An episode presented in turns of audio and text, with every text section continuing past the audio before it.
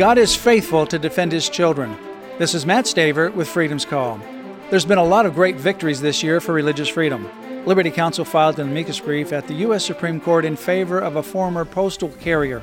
He was forced to quit his job at the post office for not working on Sundays, which he considers to be a day of worship according to his Christian faith. The High Court ruled unanimously in favor of his religious freedom. Providence Moldovan Baptist Church and its school, Providence Christian Academy, are now holding elementary school classes. Liberty Counsel intervened when committee members at the Greenfield Public Schools in Massachusetts dug their heels in against the school, and government employees in Wauwatosa, Wisconsin, were able to decorate with Christmas holiday symbols and expressions within their buildings.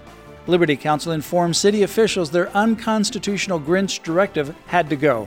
Stay informed at Liberty Counsel's website, lc.org. That's lc.org.